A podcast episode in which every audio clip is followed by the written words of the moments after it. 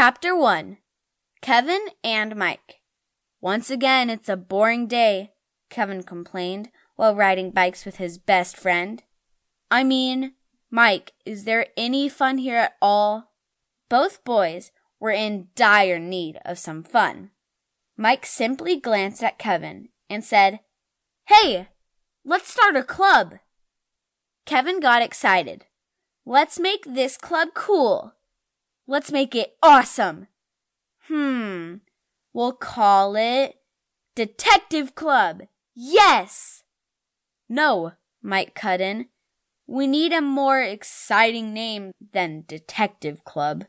The boys thought for a while, but they couldn't find the perfect name. They decided to get some members with personalities. They wanted the members who had an unusual, cool, or simply special characteristic about them. While talking about the club, they heard Miss Thompson across the street fussing. She was always fussing. This time, she was mad at the men she hired to work in her front yard. She aimed her frustrations at the man who was trimming the bushes. She claimed he was messing up. In reality, he was doing a good job, but she wanted everything perfect. Kevin and Mike decided to be nosy. They started to ride their bikes across the street when suddenly they saw a car headed right for them. The driver slammed the brakes, but still had to swerve to avoid them. They watched as the car window rolled down and the driver began scolding them. It was Mike's dad. He gave them the long lecture about how they could have gotten ran over. Then he adjusted his tie and drove off.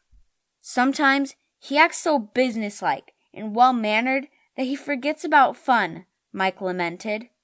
Mike was complaining about his dad to Kevin, but Kev had ridden off, not looking at the danger ahead.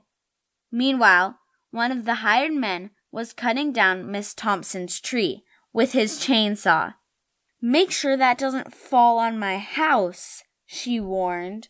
Kevin suddenly realized he was pedaling right toward the tree that was about to be sawed down.